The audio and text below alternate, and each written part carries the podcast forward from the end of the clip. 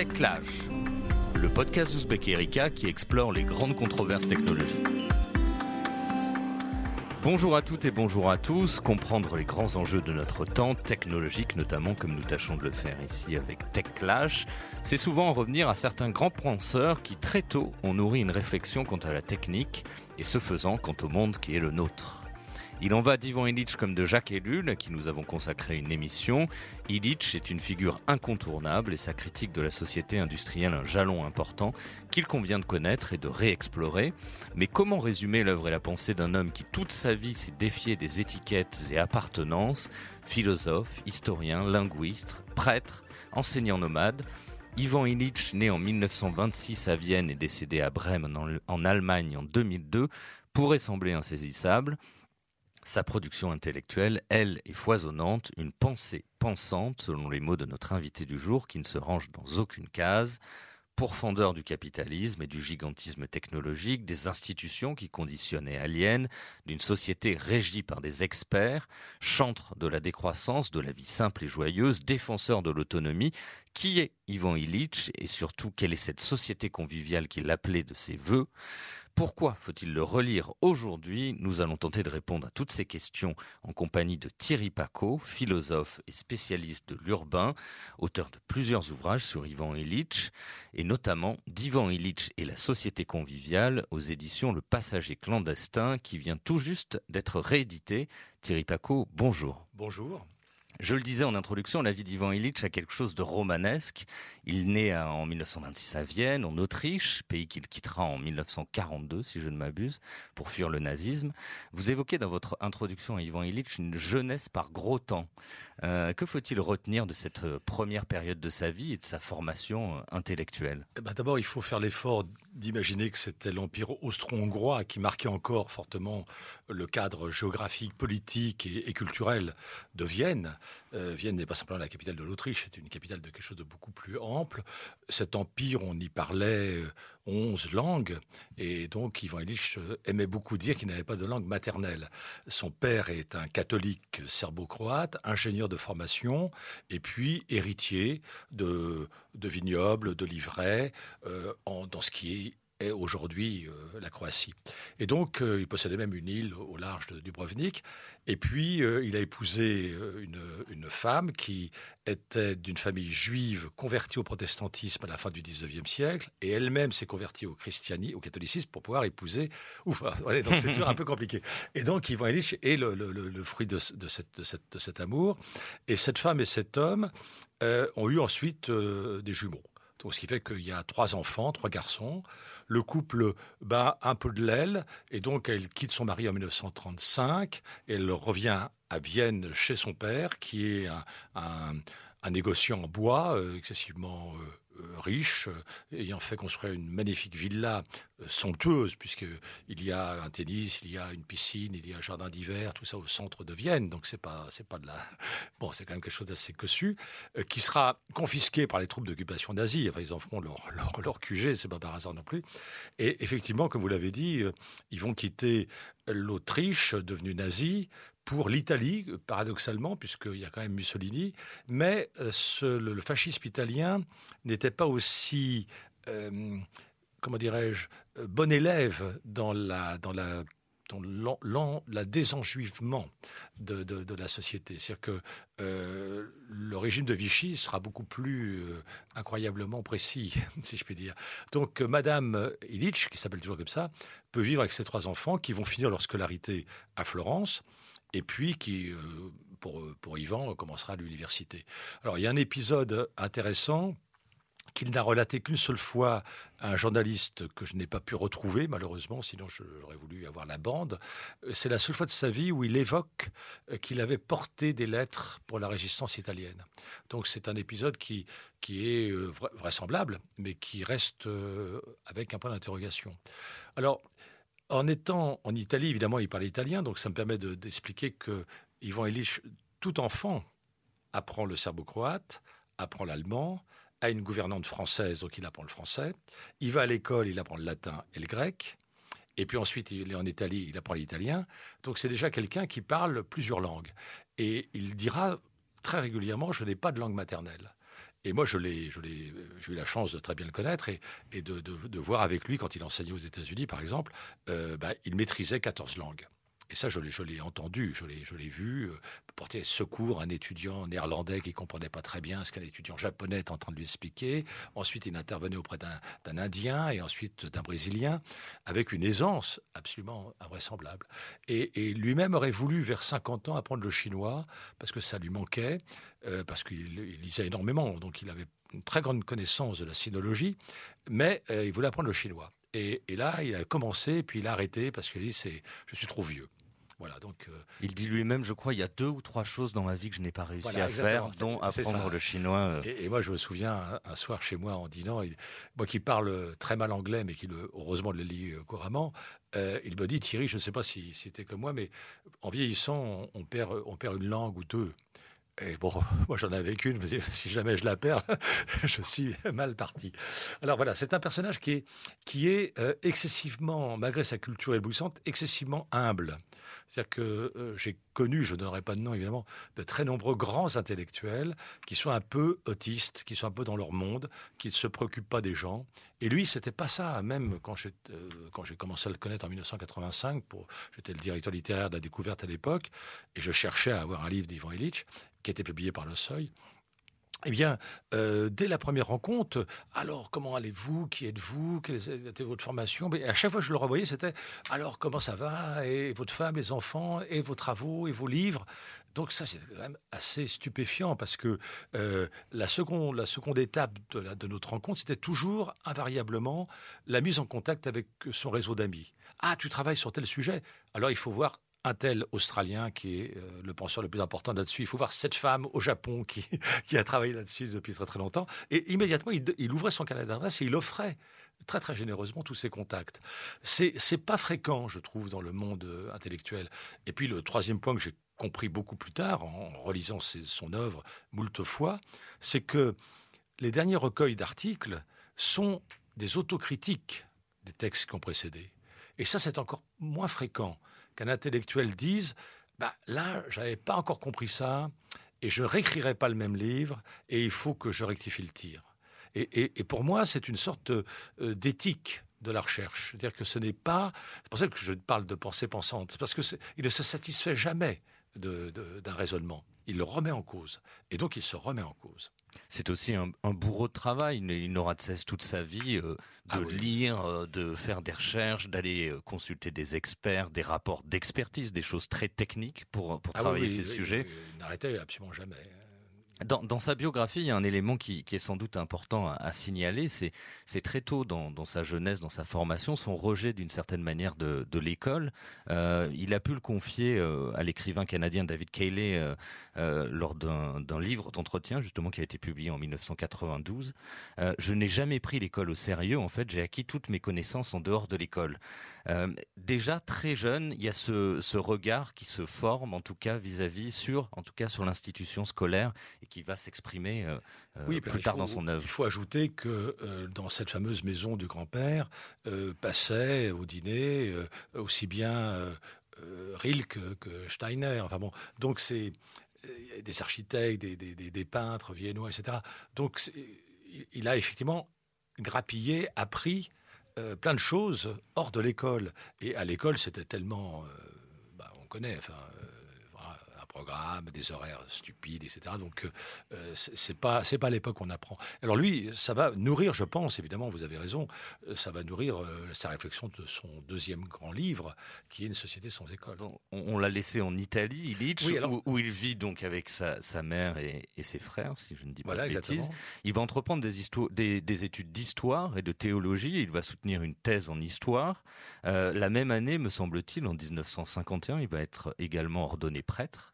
Euh, Est-ce que vous pouvez nous, euh, nous parler un petit peu de cette période et de ce choix-là chez Illich d'embrasser oui, à la fois l'histoire, euh, une science, euh, et la théologie et, et, la, et la chimie inorganique donc il, est, il, a aussi une formation en cristallographie euh, en Italie, à, à, Florence.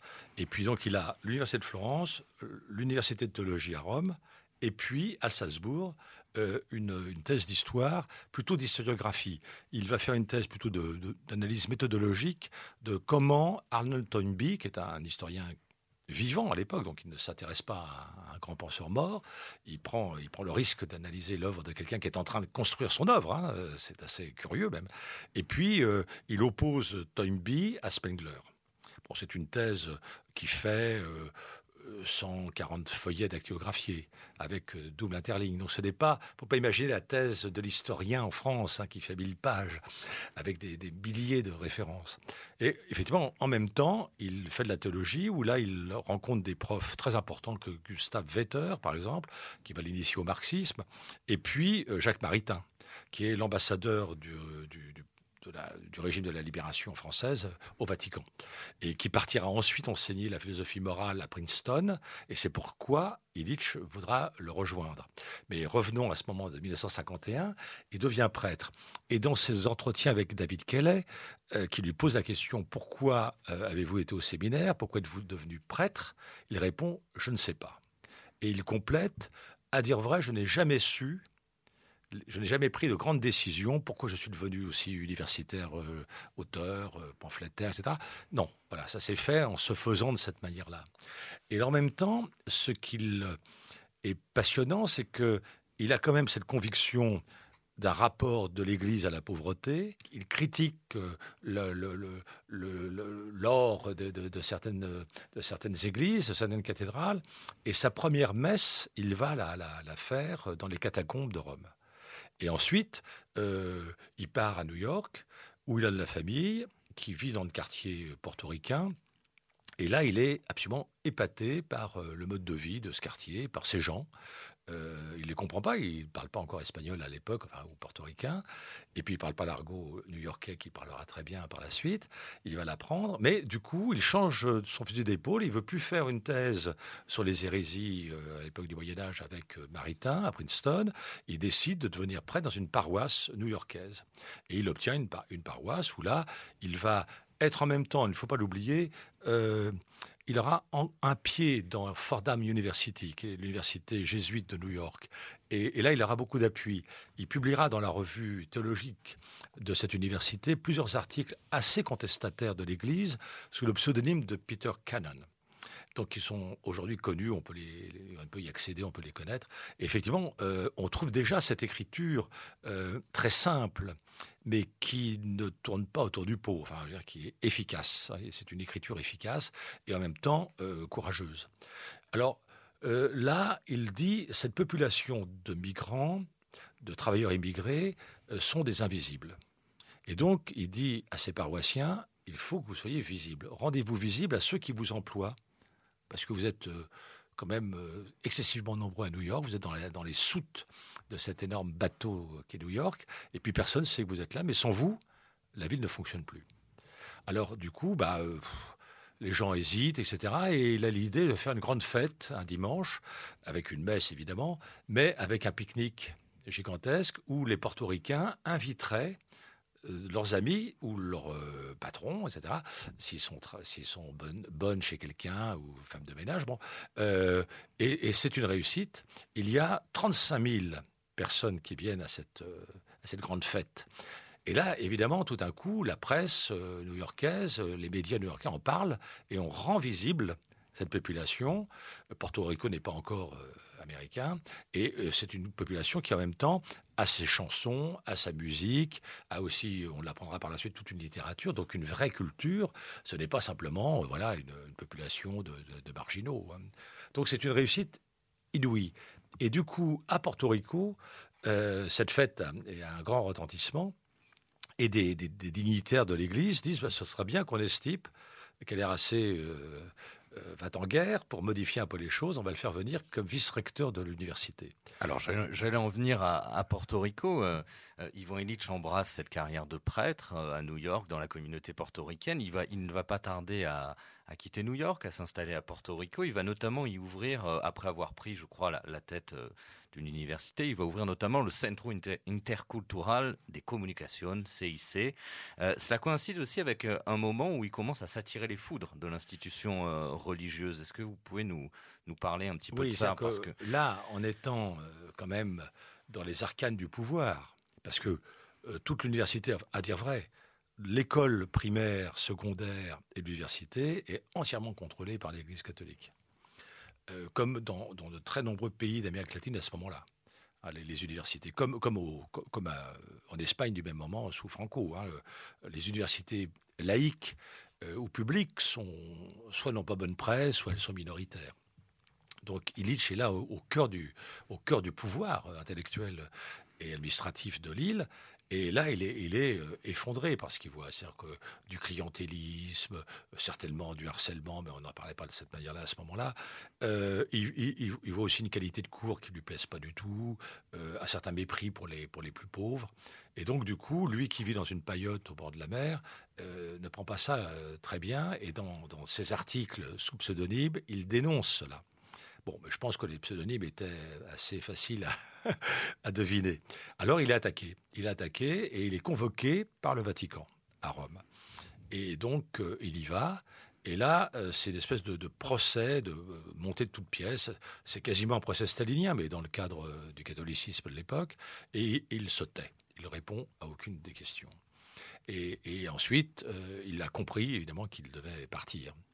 Alors il fait un pèlerinage euh, dans un monastère euh, algérien euh, où Charles de Foucault avait été lui-même c'était lui-même installé là.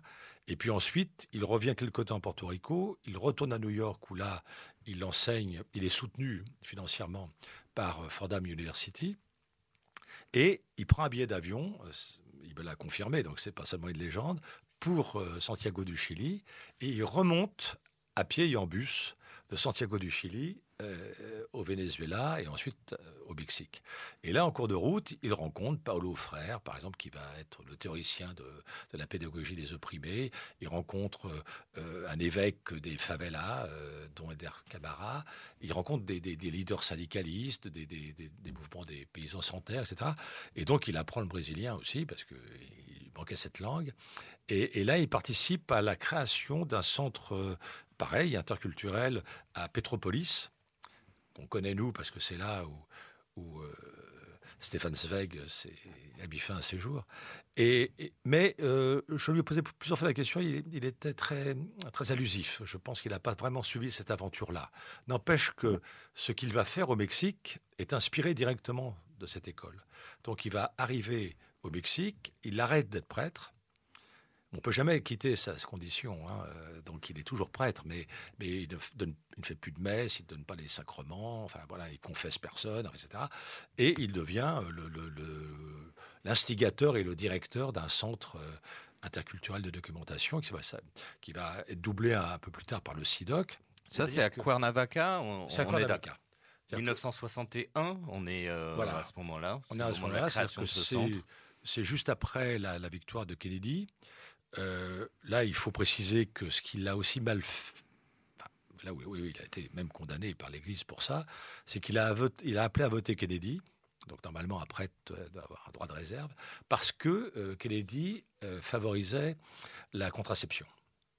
Et donc, lui a expliqué un jour à un prélat à Rome qui lui disait c'est scandaleux d'avoir soutenu ça, la, la, contraception est maudite, c'est Satan, etc. Et alors, à ce moment-là, Ivan Illich, tel qu'il m'a raconté cette histoire, lui a dessiné un, préservatif, comme ça, un peu, un peu usé.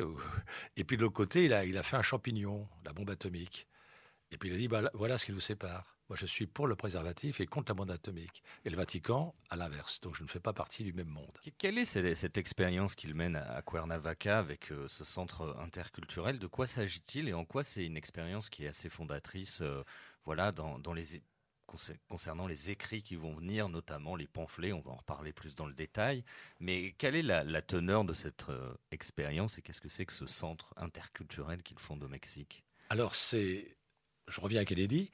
Euh, les États-Unis ont lancé un vaste programme d'aide au développement suite au discours fondateur de Truman en 1949 qui distingue pays développés, pays sous-développés, expliquant que tout le monde doit devenir les États-Unis. Et pour ça, il y a, des retards. Tout, ce vocabulaire, évidemment, n'est pas anodin, bien sûr. Il y a des retards. Il à dire vrai, le vrai but, c'était pas ça. C'était de, lutter contre le castrisme d'un côté et l'influence soviétique ou chinoise dans les pays d'Amérique latine qui étaient déchirés par des inégalités économiques absolument euh, euh, vertigineuses. Et, donc, euh, pour éviter qu'il y ait un prolétariat, une paysannerie en lutte, eh bien, il fallait, pour vaincre le communisme, créer une middle class. Et donc, pour ça, bah, investir et, adopter le mode de vie à l'américaine, finalement. Alors, pour ça, Kennedy et l'Église américaine allaient envoyer des missionnaires, des religieuses et des prêtres en ce que nous, en France, on appelle la coopération. Et Illich a eu cette idée absolument géniale de dire, bah oui, mais il va arriver dans un pays, il ne parle pas la langue. Donc nous, on va faire une formation accélérée à l'espagnol, mais en même temps, ce qu'il n'a pas dit évidemment, c'est qu'on va en même temps euh, décoloniser leur esprit. C'est-à-dire qu'on va leur enseigner le plus efficacement possible. C'est très très sérieux. Il y pas de, on rigolait pas. Il fallait les horaires étaient à suivre. C'était excessivement euh, difficile pour, un, pour un, étudiant à faire. Il était viré si ça n'allait pas. Enfin, donc c'était très sérieux. Donc c'était un centre de langue, d'apprentissage de langue, de l'espagnol. Efficace et tout. Et en même temps, de culture, euh, de la, des cultures locales, euh, vernaculaires, pour expliquer en quoi, en fait, finalement, il n'avait besoin d'aide de personne. Il s'autosuffisait très très bien. Et c'est nous qui allons perturber leur mode de vie en essayant de les convaincre d'adopter le nôtre. Donc, il l'expliquait à, ses promotions successives. Il y en a des promotions euh, semestrielles euh, de plusieurs centaines d'élèves, euh, que c'était très bien d'aller, pourquoi pas, dans ces pays-là et parler la langue. Ça, c'est indispensable parce qu'il faut honorer ceux qui vous accueillent. Mais il faut surtout pas, finalement, essayer d'exporter une idéologie qui ne convient pas du tout à leur façon de vivre. Les dernières années du, du CIDOC, donc de ce centre interculturel euh, qu'Ivan Illich décide de fermer en 1973, coïncident avec la publication de ses premiers euh, grands livres, euh, notamment ces, cinq livres majeurs qu'il qualifie lui-même de pamphlets. Euh, il, opère dans ces pamphlets une critique de la société industrielle et il se lance à l'assaut, si je puis dire, des institutions qu'il qualifie de, contre-productives, en premier lieu l'Église, l'école et les transports. Euh, qu'entend-il justement lorsqu'il parle d'institutions contre-productives? C'est un concept qui est au cœur de sa pensée. Vous avez dit qu'il prend conscience qu'il faut fermer le CIDOC en 73 et officiellement il sera fermé en 76. Pourquoi? Parce que euh, il y a 60 salariés mexicains qui assurent l'entretien, qui assurent, etc. Bon, et euh, il les réunit en 73 et il leur dit euh, le SIDOC n'est plus ce que j'espérais, ce qu'il a été. Progressivement, ça s'institutionnalise. Les gens qui interviennent comme profs sont en fait des universitaires et reproduisent les schémas de leur université au SIDOC. Donc on n'est pas une alternative comme on l'a été, dit-il.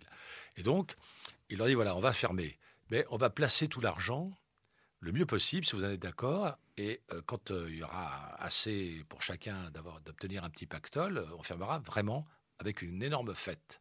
Donc c'est ce, qui s'est passé. C'est-à-dire que du coup, beaucoup de gens qui continuaient à y aller en 74 ou 75 ne savaient pas que dans la tête d'Illich, c'était déjà quelque chose qui était terminé. Alors qu'est-ce qui s'y passait?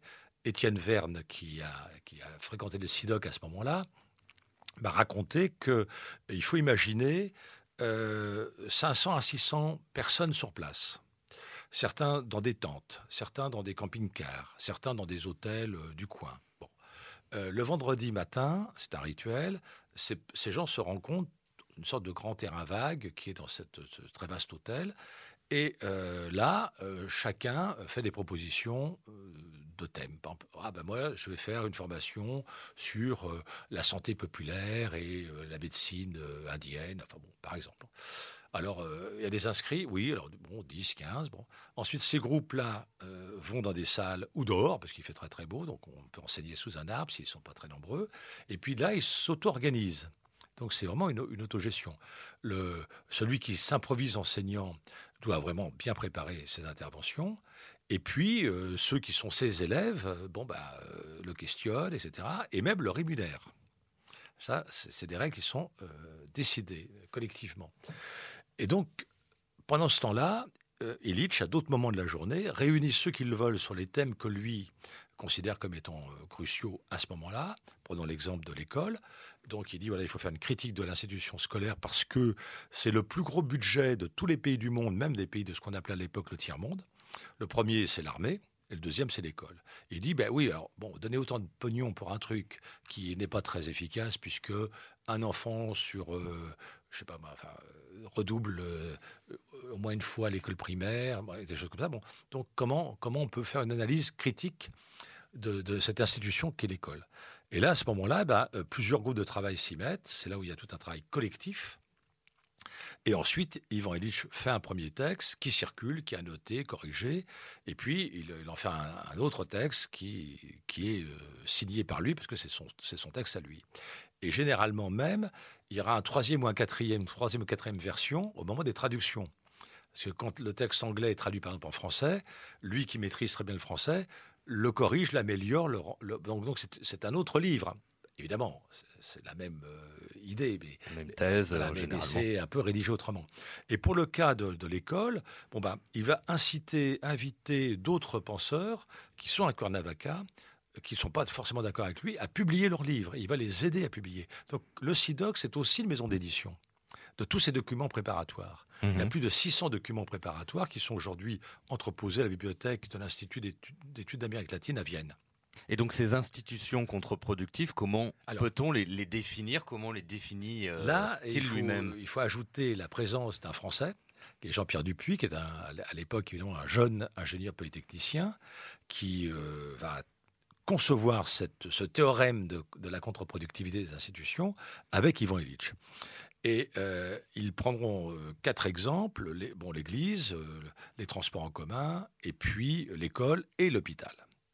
Euh, Jean-Pierre Dupuis travaillait à l'époque sur euh, la pharmacie et l'hôpital en France. Et donc, euh, de quoi s'agit-il? Il, s'agit de dire que toutes ces institutions, passé un certain seuil, se retournent contre les principes qui les ont fait naître, c'est-à-dire qui les a fait naître. C'est-à-dire que, par exemple, l'école des apprend, l'hôpital rend malade, les transports sont chronophages, etc. etc. Donc c'est contre-productif. Donc c'est un, point très important parce que pour Illich, dans ce contexte-là des années 70, où, euh, donc dans l'après 68, le marxisme, les marxismes, il y en a plein, étaient euh, prédominants dans toutes les universités du monde, enfin euh, développés ou pas, lui, il dit le marxisme est peut-être utile dans l'analyse du travail, dans la dénonciation du procédé d'aliénation, etc. Mais il n'a pas, Marx n'a pas du tout analyser les, institutions. Donc lui, il dit, je ne vais pas répéter ce que d'autres, à cette époque-là, comme Marcus, enfin comme des, tas de gens, refont du marxisme euh, en l'actualisant. Mais c'est toujours le, même débat, c'est la, plus-value voilà, qui est confisquée par le patronat euh, sur la classe ouvrière. Euh, lui, il dit, mais ça, bon, ok, mais quid de, ces grandes institutions. Et donc c'est là où, il y a un apport excessivement neuf est, crucial, bien sûr, et qui nous parle encore aujourd'hui. Naturellement. En 1971, il publie donc euh, successivement Libérer l'avenir, puis Une société sans école, dont le titre en français peut euh, s'avérer un petit peu trompeur. En anglais, il s'agit de Deschooling Society. C'est pas exactement la même chose. Avant d'en discuter ensemble, écoutant Ivan Illich en parler lui-même, il s'agit d'un entretien réalisé à Paris par l'écrivain Jean-Marie Domenech en 1972. À l'école, l'enfant apprend avant tout que apprendre est le résultat d'un processus d'institution officielle. Il apprend que d'année en année, on devient d'une valeur plus grande personnelle parce qu'on accumule plus un nouveau, une nouvelle couche d'un bien spirituel, d'un bien non tangible. On apprend ce qui est valable à apprendre, ce qui me servira plus tard, ou peut-être ce qui servira à la société plus tard, c'est ce qui peut être transmis par quelqu'un qui est professionnel. On apprend que enseigner, si on n'est pas professionnellement instituteur, est en quelque forme moins valable. Je crois que nous avons eu un certain succès à susciter la pensée sur la nécessité de la déscolarisation des sociétés, d'imaginer une société qui est plus simple, avec une technologie plus transparente. Cette école que tu attaques, ça a été une des fonctions principales de, de notre progrès culturel et social. Et je, comment peux-tu imaginer une société sans école? Avant de comprendre ou de parler de la société sans école, qui était la société de toutes les époques historiques, il faut comprendre le mal que l'école fait. Quelquefois, un élève apprend quelque chose d'un instituteur. Mais ça, c'est quelque chose de bien différent de ce que l'école enseigne dans le monde entier. Elle enseigne à l'enfant qu'il a besoin de l'institution pour apprendre. Il enseigne à l'enfant de se sentir classé par un bureaucrate. L'école enseigne inévitablement à l'enfant que l'enseignement que la société respectera est le produit d'une institution établie par cette institution et par des experts qui savent comment produire cette marchandise. L'école inévitablement introjecte le capitalisme, la capitalisation du savoir, parce que c'est le capitaliste en savoir qui peut démontrer avec des certificats ce qu'il a accumulé intérieurement, auquel la société reconnaît une valeur sociale supérieure à celui qui a des, des certificats d'action de niveau inférieur.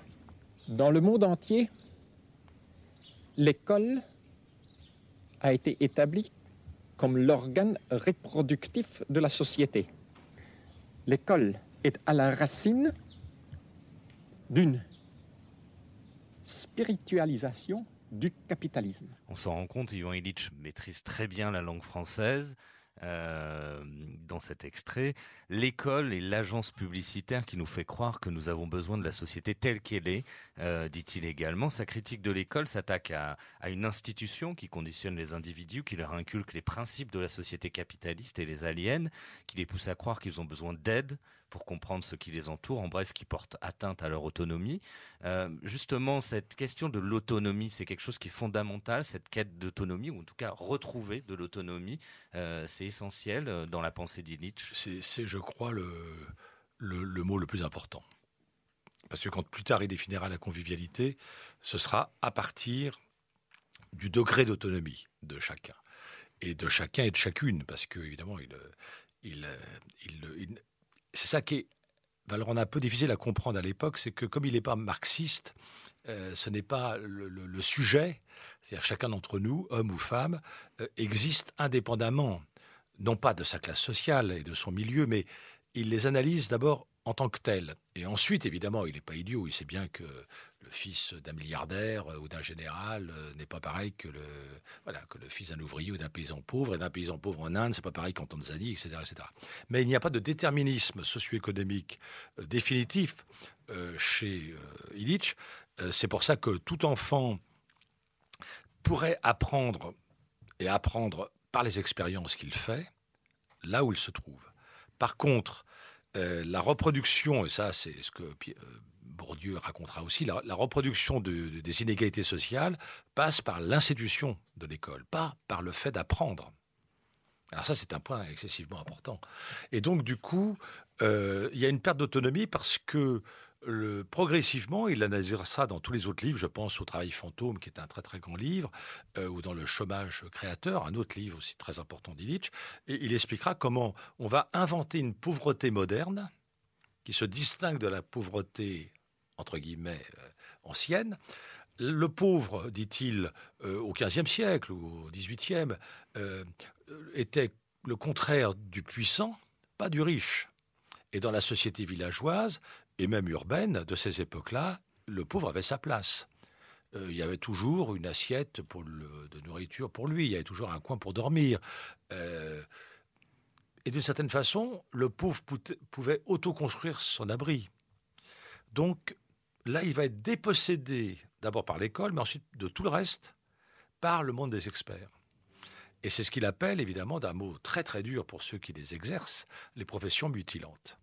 Donc il dit, tout enseignant, tout médecin, toute infirmière, tout brancardier, tout euh, assistant social, finalement, joue le jeu du capitalisme et prive chaque individu démuni du peu d'autonomie qu'il avait encore. Ce qui est intéressant dans, La société sans école, et c'est là que le titre en français est pour le moins ambigu, euh, c'est qu'Illich se livre à une critique de l'institution scolaire, mais il n'en appelle pas forcément à la disparition de l'école. Il plaide plutôt pour une sorte de... D'ailleurs, il renie un peu ce mot d'éducation. Euh, il plaide plutôt pour une formation à la carte. Euh, quels sont les contours justement un petit peu de cette formation qu'il appelle de ses voeux, qui comprend notamment l'école, mais pas seulement je, crois qu'Yvan avait une très bonne connaissance de toutes les pédagogies dites à l'époque nouvelle qui sont maintenant centenaires. Donc Montessori, euh, Dewey, Steiner, euh, Célestin Freinet, etc. Puis il y en a plein dans d'autres pays euh, du monde, évidemment. Et donc pour lui, tout individu doit d'abord faire l'expérience de quelque chose, donc éprouver quelque chose pour le connaître. Donc si je dis, moi, prof, à un élève qui est à la montagne, qui n'a jamais vu la mer, que la mer est salée, il peut pas comprendre. Si par contre, je l'emmène au bord de la mer et puis euh, il plonge et là il, boit une tasse, il sait que la mer est salée. Donc c'est ce rapport à l'expérience qui n'est pas transmissible. Il n'est pas du tout, il est persuadé que jamais quelqu'un qui a une expérience peut la transmettre. Donc le, statut euh, même de l'enseignant, c'est-à-dire de celui qui sait et qui veut transmettre, est pour lui une aberration totale. Tout ce qu'on peut transmettre, dit-il, c'est le goût d'apprendre c'est de, se mettre sur le chemin de la connaissance, mais surtout pas euh, de, transmettre un, savoir euh, prêt à penser euh, qu'on ne peut pas, à dire vrai, vraiment éprouver.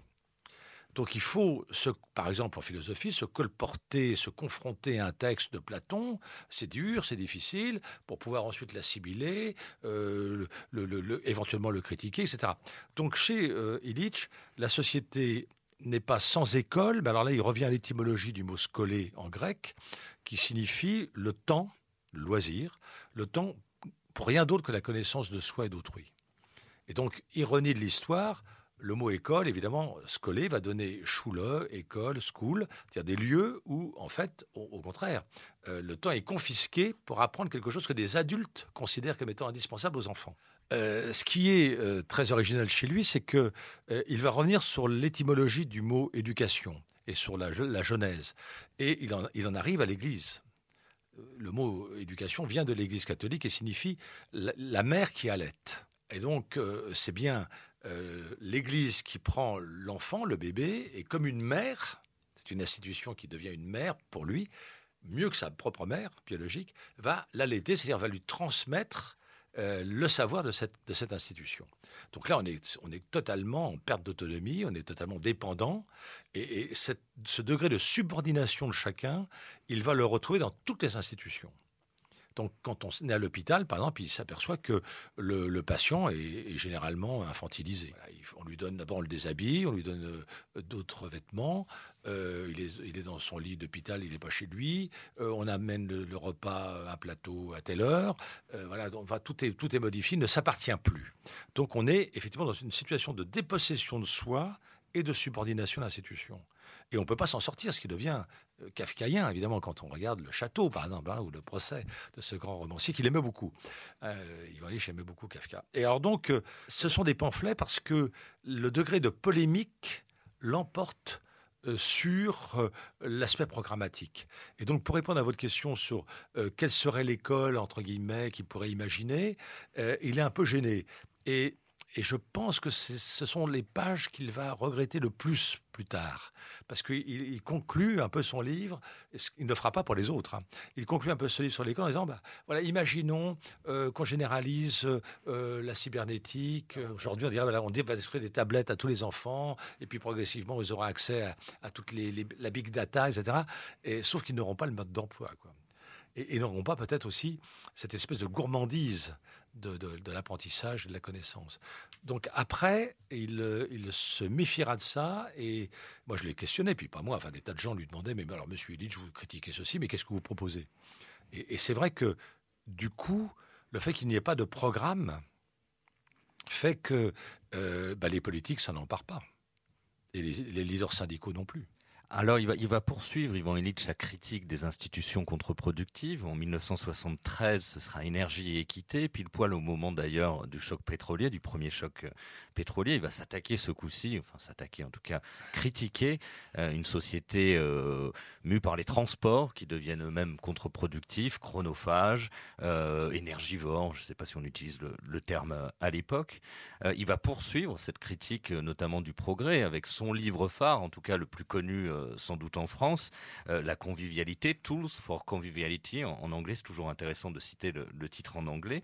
Euh, ce coup-ci, il s'attaque à l'idée d'outils, et plus précisément de méga-outils, une notion qu'il emprunte à, Lewis Mumford. On aura l'occasion sans doute d'en reparler ici. Comment peut-on résumer, je sais que c'est une tâche difficile, mais la thèse centrale de ce livre-là qui occupe une place particulière, sans doute, dans l'œuvre d'Ivan Illich? Ça occupe une place particulière parce que, au moment où le livre paraît, euh, il, le dira à David Kelly, euh, il, est pour la première fois de sa vie mal à l'aise. Et on pourrait dire, en termes simples, euh, qu'il qu est un peu dépressif. Et ça, ça lui ressemble pas. Et il n'est pas content de lui, évidemment. Et pourquoi? Ben Parce que au moment où il fait cette critique radicale de la société à l'âge des outils, il s'aperçoit que celle-ci est rentrée dans l'âge des systèmes. Alors, il est un peu en porte-à-faux. Et plus tard, il dira euh, bah, euh, la convivialité, c'est un livre daté. Ça ne correspond plus du tout euh, à ce qu'on observe. Alors, je trouve qu'il est un peu sévère. Donc, qu'est-ce qu'il y a dans la convivialité? Il y a d'abord l'idée de l'outil le plus banal, mettons un marteau, une, bicyclette, des choses comme ça. les méga-outils de Lewis Mumford. Il a une très grande admiration pour Lewis Mumford. Euh, pas seulement Technique et civilisation qui date de 1934, mais, pour l'ensemble de ses ouvrages. Et euh, à titre anecdotique, lorsqu'il était dans une commission de l'UNESCO qui essayait de republier les grands livres euh, marquants du XXe siècle, il a fait rééditer La transformation de l'homme de Lewis Mumford. Bon, voilà. Donc il y puise l'idée que la construction, le chantier de construction, par exemple, des pyramides, le fait de mobiliser 100 000 esclaves pour pour, édifier ces pyramides était un méga outil. Il reprend cette image pour dire que les institutions sont en fait des outils, des outils à, un peu d'une autre taille et, qui mobilisent une force humaine et, mécanique parfois excessivement importante. Mais ces outils, on peut quand même les en réorienter leur usage et donc les rendre conviviaux. Alors de quoi s'agit-il? Ben, il, il, emprunte le terme conviviality à la langue anglaise. C'est un terme qui date de, de 1808-1810 et qui vient euh, en, anglais se, distinguer de simplement du convive ou euh, du, on dirait en français du commensal. Euh, c'est pas euh, simplement le partage d'un repas. C'est le partage d'un repas qui marque la reconnaissance de l'autre avec qui je dîne.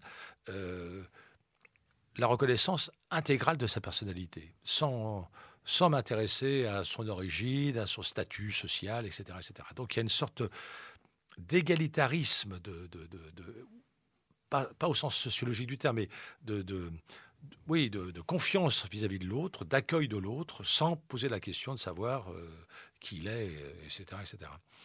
Et c'est le sens que va lui donner en français celui qui introduit ce terme anglais en français, qui s'appelle Bria Savarin, qui euh, est un angliciste, en vrai, il parle anglais couramment, et il va, il vivait à l'époque en Angleterre, il va écrire La physiologie du goût, qui sera publié en 1825, et il meurt, bon, euh, l'année d'après, malheureusement, d'un coup de froid. Euh, mais ce Bria Savarin utilise à quatre reprises le mot convivialité dans son livre, et à chaque fois, c'est pour marquer que la convivialité, c'est plus que le partage d'un repas, c'est la création à un moment donné, et pour un moment donné, d'une communauté. Donc c'est pas dans le sens anglais du terme hein, de communautarisme, mais d'une communauté. C'est-à-dire que là, on est plus que simplement euh, trois copains qui boivent un verre. On est trois copains qui réalisent concrètement une communauté, qui ensuite, évidemment, va va se s'arrêter, mais peut se reconstituer. Alors, le paradoxe, c'est que aujourd'hui, euh, lorsque je vais à une soutenance de thèse, par exemple, je reçois un, une indication de, l'étudiant qui dit après la soutenance, euh, je vous propose un pot convivial. Donc, et pour moi, évidemment, à chaque fois, je, bon, euh, je suis un peu triste parce que c'est, c'est banaliser le mot convivial. Le mot convivial a une dimension liée à l'altérité, liée à, à l'accueil, à l'hospitalité. Donc c'est pour moi beaucoup plus puissant que simplement un truc sympa. Quoi. C'est convivial, c'est sympa. Non, non, c'est, plus que ça. C'est-à-dire que ça nous engage les uns vis-à-vis des autres. Le mot communitas en latin euh, n'est pas ce qu'on partage, mais ce qui nous engage. Donc il y a cette dimension éthique alors évidemment, on ne va pas dire ça comme ça. Euh, à chaque fois qu'on boit un verre, on ne va pas dire bah, attention, là tu vois, là on est en train de, constituer une communauté qui repose sur l'éthique. Mais de fait, c'est ça, évidemment. Il y a l'idée dans la, dans la convivialité, dans ce livre d'Yvon Illich, de se réapproprier ces outils, des outils de, plutôt de petite taille, simples, euh, qu'on peut réparer, modifier, en tout cas qui, nous, qui ne nous aliènent pas. Euh, c'est une idée qu'on retient généralement de cet ouvrage-là. Est-ce qu'on a raison d'attribuer à Yvon Illich plus ou moins la paternité d'une certaine forme de décroissance. Euh, pourquoi pas, oserais-je dire, c'est un terme qu'aujourd'hui on, utilise, de société low-tech, de basse technologie, une société plus simple avec des outils. De low-tech. Euh, oui, voilà, plus, plus, plus maniable. Si, euh, si, je pense que c'est. Alors, il n'est peut-être pas le seul, parce que Bernard Charbonneau disait à peu près des choses semblables. Et, j'ai posé la question à Yvon Illich, il ne connaissait pas Charbonneau. C'est assez étonnant parce qu'il connaissait très bien Ellul. Mais bon, Enfin voilà, ils ne savaient pas que c'était pour nous, on les associe, mais dans la tête des voyageurs, pas du tout. Et donc, euh, euh, oui, l'outil était, on pouvait le manier. C'est là où il voit que euh, l'outil, même devenu méga, qui franchit un pas de plus et devient un élément constitutif des systèmes techniques, alors là, c'est cuit parce que le système technique, je donne un exemple précis, c'est la centrale nucléaire. Et donc là, on le voit bien. Fukushima, neuf ans, après, euh, ça continue à déverser ses saloperies, personne ne peut l'arrêter et, rectifier le tir. Donc on voit bien que le système technique euh, fonctionne presque par lui-même. C'est-à-dire que la technique produit de la technique et les humains en sont tributaires, ne, peuvent pas embrayer dessus. Par contre, euh, une centrale hydraulique, on peut intervenir. Évidemment, une automobile, on peut la réparer. Un avion, ça, bon. Donc il y a des outils qui nous semblent très compliqués, mais qu'on peut, sur lesquels on peut encore agir. Et pas le bricoleur, un vrai mécanicien, voilà. Tandis que pour la centrale nucléaire, euh, c'est plus possible. Et aujourd'hui, avec euh, les systèmes informatiques qui euh, enfin qui se parasitent entre eux, mais qui en même temps s'autocontrôlent et contrôlent les autres, etc. on arrive à des, effets de chaîne qui sont démesurés et on ne sait pas le point de départ. On n'arrive pas à trouver le point de départ qui nous permettrait de réguler, par exemple, ce, méga outil devenu un système technique. Ivan Illich en appelle souvent à la simplification du monde. C'est quelque chose qui revient dans, son discours. Je vous propose à nouveau de, l'écouter. C'est toujours Jean-Marie Domenech qui l'interviewe en 1972. Pardon. Il nous parle précisément de la simplification du monde et d'autres éléments qu'il appelle de ses voeux. Je parle de la nécessité de la simplification de la vie si vous nous voulons avoir une terre qui est bonne.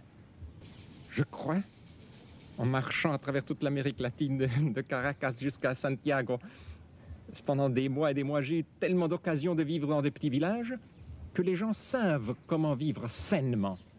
Telle vitesse est suffisante. Tel outillage pour la santé est suffisante.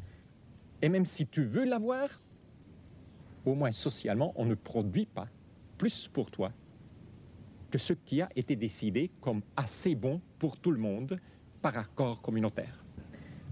Dans le moment présent, on définit comme but d'une démocratie de définir en commun le minimum que tout le monde doit avoir. Je propose une inversion de ce concept, de faire but principal d'une politique saine la recherche du maximum sur lequel tout le monde peut se mettre d'accord que c'est suffisant pour chacun. Je parle pour cette raison-là en économie d'un passage d'une économie fondée sur la circulation vers une économie d'un État stable qui reconnaît que le monde est limité, n'est pas un système ouvert, le monde physique, matériel, et qui reconnaît que l'invention, la poésie, l'imagination par définition, s'ils sont vrais, ne sont pas des marchandises et pour cette raison-là, illimités. C'est très intéressant, ça résonnera certainement aux oreilles des, gens qui prennent la décroissance aujourd'hui et puis euh, euh, la relocalisation sans doute également. Euh, dans la convivialité, vous, vous, faisiez allusion à ça, Thierry Paco, Illich se livre à une dénonciation en règle de la société dite de service. C'est aussi ce qui caractérise son approche, c'est cette critique des services et il développe un concept qui est pour le moins essentiel dans son, dans son œuvre, celui des professions mutilantes. quelle est la fonction de ces professions mutilantes dans une société industrielle. Est-ce qu'il s'agit, on a déjà fait allusion à ça, mais repartons un petit peu là-dessus, est-ce qu'il s'agit d'assigner les gens à une place et de les priver, on y revient également, de leur autonomie. Bah, C'est un peu ça, c'est-à-dire que de fait, euh, euh, on, peut dire que pour Illich, le drame, c'est que tout ce qui était vernaculaire, c'est-à-dire tout ce qui échappait au marché, euh, n'est plus pris en considération est dévalorisé, dénigré euh, esthétiquement. Euh, euh, moi-même, je me, souviens très bien, par exemple, adolescent, porter un pull que ma mère avait tricoté. Euh, me plaisait pas. J'aurais, rêvé d'avoir comme les copains un, survêtement, je n'aurais pas de marque, mais connu. Bon. Et, aujourd'hui, bah, euh, rétrospectivement, ce pull était très très très doux à porter. Donc, euh, mais c'était dévalorisé parce que c'était pas chic, c'était pas voilà dans dans la société de consommation. Donc pour Illich. en fait, les professions mutilantes sont mutilantes parce qu'elles captent une partie de, ce qui était le propre des individus, qu'elles vont conseiller, soigner, éduquer, etc. Mais aussi parce qu'elles participent à la marchandisation de ce qu'elles vont effectuer. Donc un acte médical devient un acte marchand, euh, un apprentissage d'une langue dans une école privée devient un acte marchand, etc. Donc pour lui, c'est plutôt ça, c'est-à-dire que c'est l'extension du domaine de la consommation à tout euh, qui pose problème, évidemment, et qui fait qu'on ne peut plus rien acquérir par soi-même et pour soi-même on est contraint de passer par le marché. Et, même, pire que ça, le marché va nous imposer des normes. Alors il racontait cette histoire qu'il aimait beaucoup. Euh, voilà, il croise un ami, il lui dit euh, Alors comment vas-tu? Et l'ami lui répond Je te le dirai demain quand j'aurai le résultat de mes analyses. Et pour lui, c'était ça, le fait qu'on était dépossédé. Parce qu'on peut très bien savoir comment on va. Euh, voilà, bah, ça va bien, mais je souffre un peu. Voilà, j'ai un peu de fièvre, je sais pas, c'est pas le moment. Mais euh, pour Illich, ça c'était une dépossession euh, qui était portée par le fait que tout devienne un acte marchand. Sur cette question de la santé en particulier, qui donne écho à cet exemple que vous citez, il va, il va publier Némésis médical, l'expropriation de la santé, justement sur ce sujet en, le titre, en 75. Le magnifique, hein et il va en appeler euh, justement à rebours de cette spécialisation, expertise qui euh, dépossède un petit peu euh, chacun d'entre nous. Il en appelle à la faculté à faire face à certaines vérités, à accepter la vie, accepter la souffrance, accepter la mort. Il y a cette dimension-là aussi chez, chez Illich, une philosophie de la vie, et redonner peut-être du sens à la vie, ça sera aussi de, de ses axes de travail, le sens de la vie. Absolument, c'est un mot euh, très important chez lui. Il y a cette dimension-là, c'est très fort justement. Oui, je pense que le, la reconnaissance de la souffrance, de la douleur, évidemment insupportable, il n'est pas non plus euh, maso, euh, tout ça est, essentiel chez lui, parce que lui-même, moi ça, je l'ai observé la première fois que je l'ai rencontré, c'était en 1985, il avait sur la joue une, une, espèce de petite, euh, petite boule, mais minusculus. Et puis, euh, en 2002, euh, au moment où il est mort, c'était un pamplemousse. Donc, et ceci le, déstabilisait d'un côté. il était un peu penché par cette excroissance. Euh, on n'a jamais su si c'était une tumeur bénigne ou maligne. Enfin, donc euh, alors là, chacun il va de son, de son, de son récit. Mais euh, il s'est pas fait opérer, par exemple. Bon.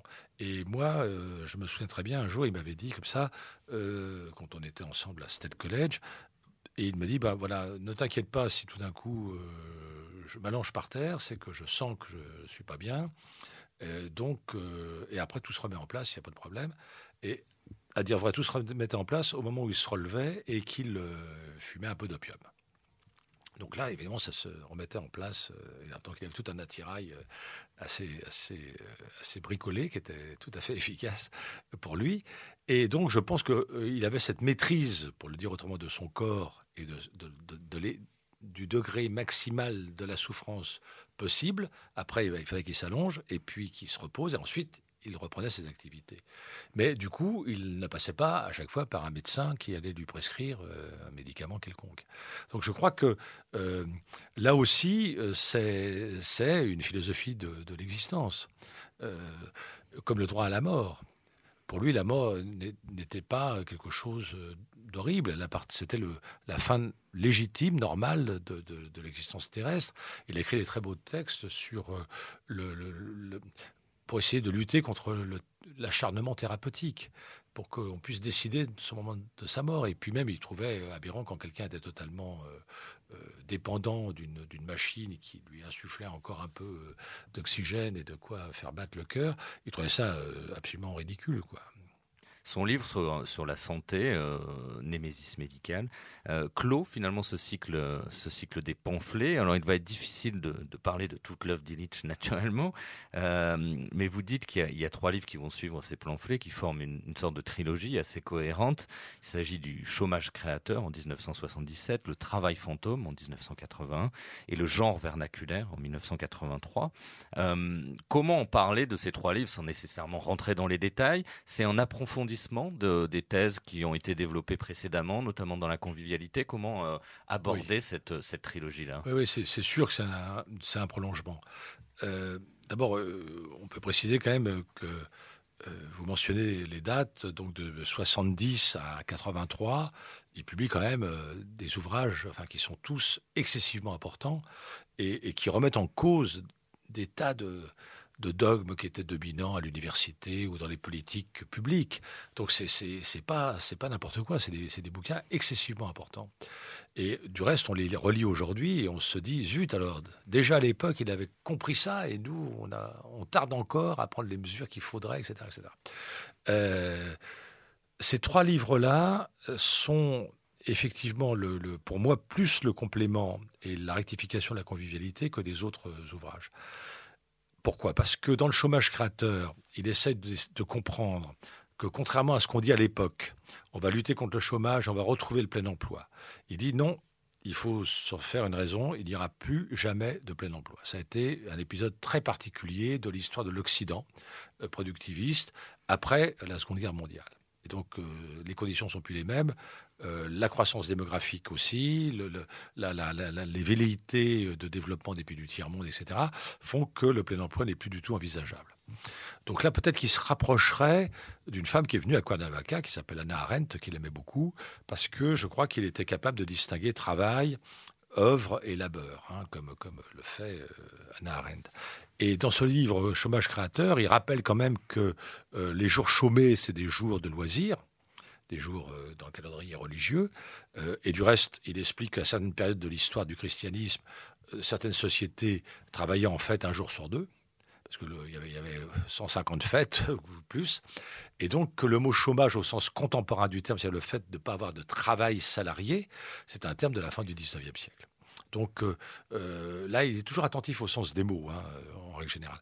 Et, donc le chômage créateur, le titre est magnifique, c'est-à-dire que au lieu de vivre ça comme une calamité, comme une punition, comme, comme une malédiction, eh bien profitons de cette libération momentanée du travail salarié pour nous émanciper, donc transformer ce qui n'était pas bien vécu, le chômage, en un acte créatif, c'est-à-dire reprendre possession de soi-même.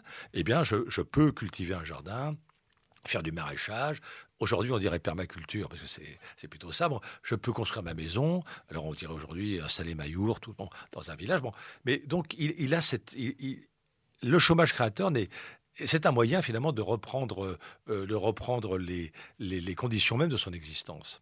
Et donc ça, ça ne peut être que, que positif. Ce n'est pas du tout un texte euh, négatif. Enfin, et il explique que ce chômage créatif va être encore plus important dans, une phase qui est en train d'arriver, dit-il, qui est celle du travail fantôme. Alors le mot est là aussi magnifique. Le travail fantôme, c'est quoi? C'est lorsque le capitalisme, très subtilement, vous vend quelque chose qui exige un travail gratuit de votre part. Par exemple, vous achetez euh, une étagère je n'aurai pas la marque. Euh, euh, et bien, vous avez un petit, un, petit, un petit système pour le monter. Vous mettez trois plombes à le monter, vous n'y arrivez pas, il est à l'envers. Vous avez des tas de pansements au doigt. Mais vous avez payé l'étagère quand même.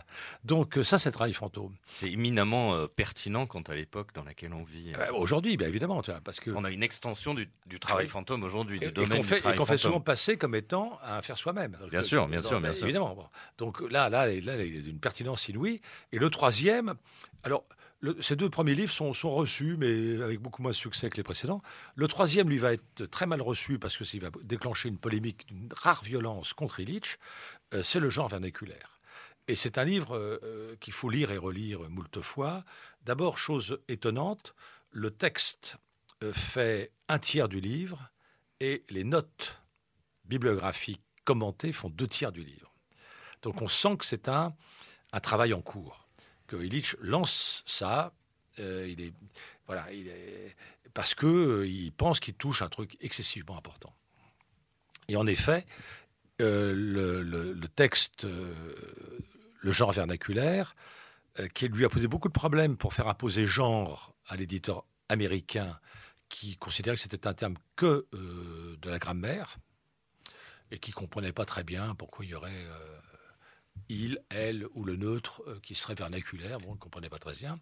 Donc il ne liait pas ça euh, à la différence biologique entre hommes et femmes. Et il ne comprenait pas pourquoi Illich euh, critiquait l'égalité entre les hommes et les femmes, qui est le titre allemand du livre. Alors là, en Allemagne, les féministes vont dire Mais qu'est-ce que c'est que ce type Il est contre l'égalité homme-femme. Et lui, il est contre l'égalité homme-femme, non pas contre l'égalité homme-femme, il est contre le fait que le féminisme soit omnubilé par une égalité des salaires entre hommes et femmes, alors que le vrai danger, dit-il, c'est de perdre le genre.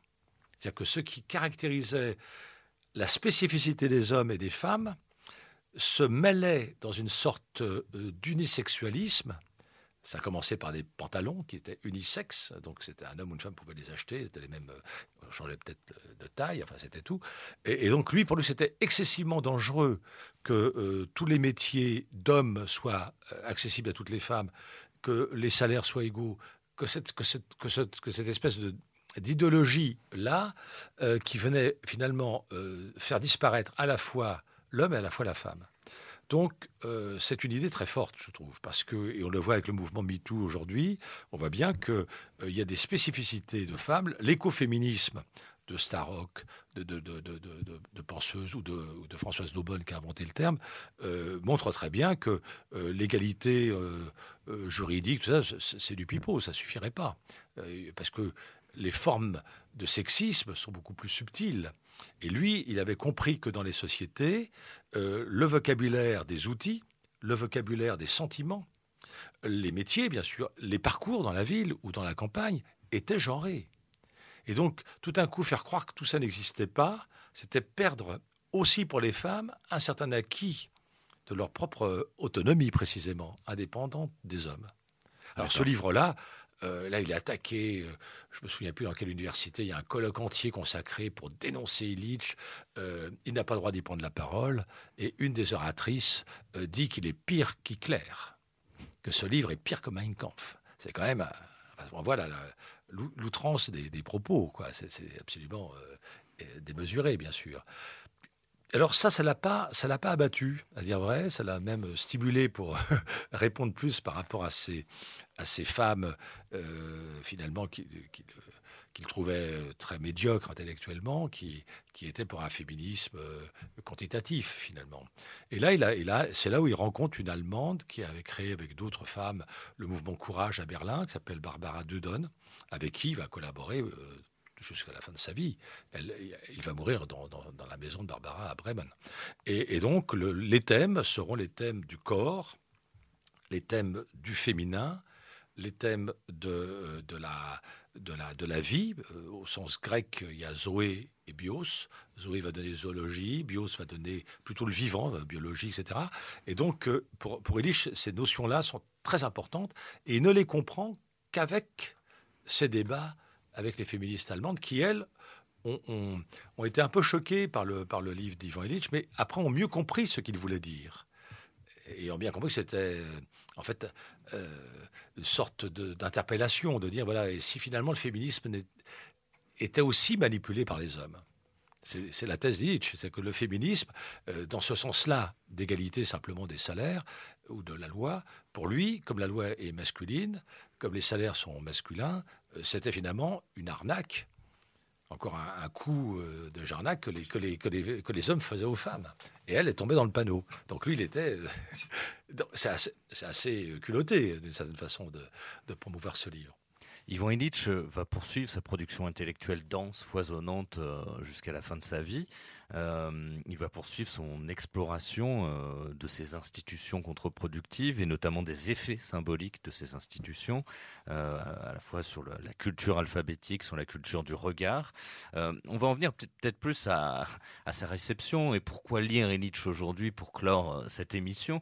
Vous écrivez à propos d'Illich dans votre introduction à Ivan Illich ses critiques des institutions, des progrès techniques, des modes de pensée dominants, bien que reprises par une partie de l'extrême gauche et par bon nombre d'écologistes, n'en font pas pour autant un théoricien de la Révolution ou un prophète vert. Euh, Illich lui-même ne s'est jamais engagé véritablement dans un parti, un mouvement. Vous dites qu'il se situe au-delà de la politique. Euh, comment le qualifier euh, Où le situer Si on avait envie de le, situer sur une, une carte intellectuelle. et pourquoi, finalement, faudrait-il ou faut-il relire Illich aujourd'hui? C'est la question, la question de la fin.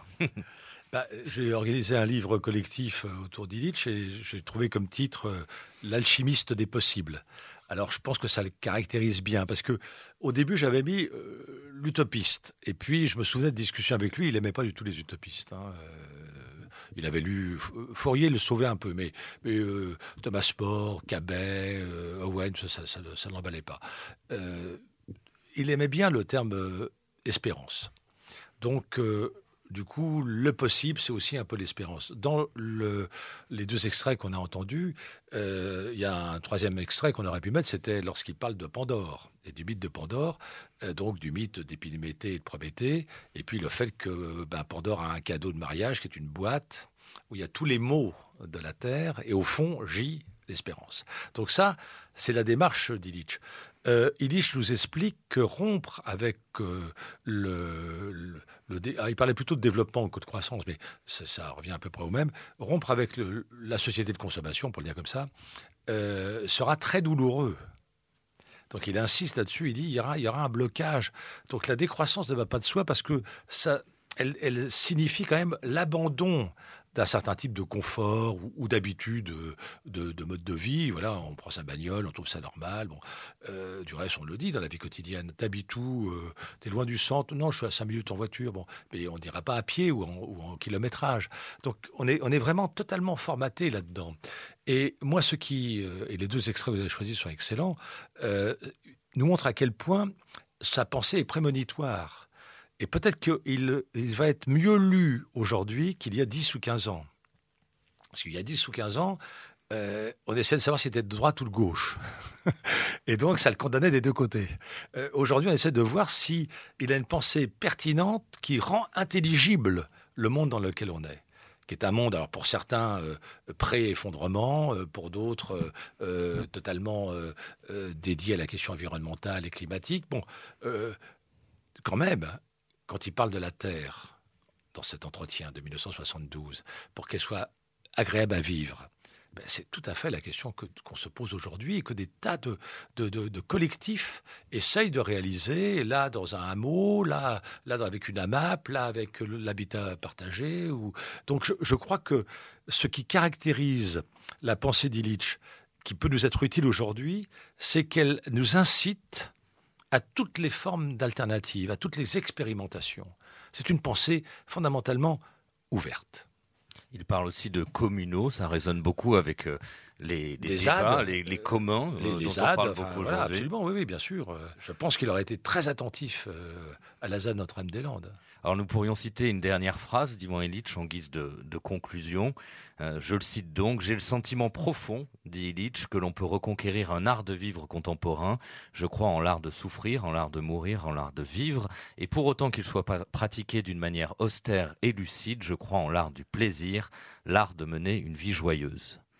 Thierry Paco, je vous remercie. Bah, merci beaucoup. Je rappelle le, titre de votre livre Ivan Illich et la société conviviale aux éditions Le Passager clandestin. Merci à Lucille qui était à nos côtés. Merci à tous de nous avoir écoutés. Je vous retrouve pour ma part dans un nouvel épisode de Tech Lash le mois prochain.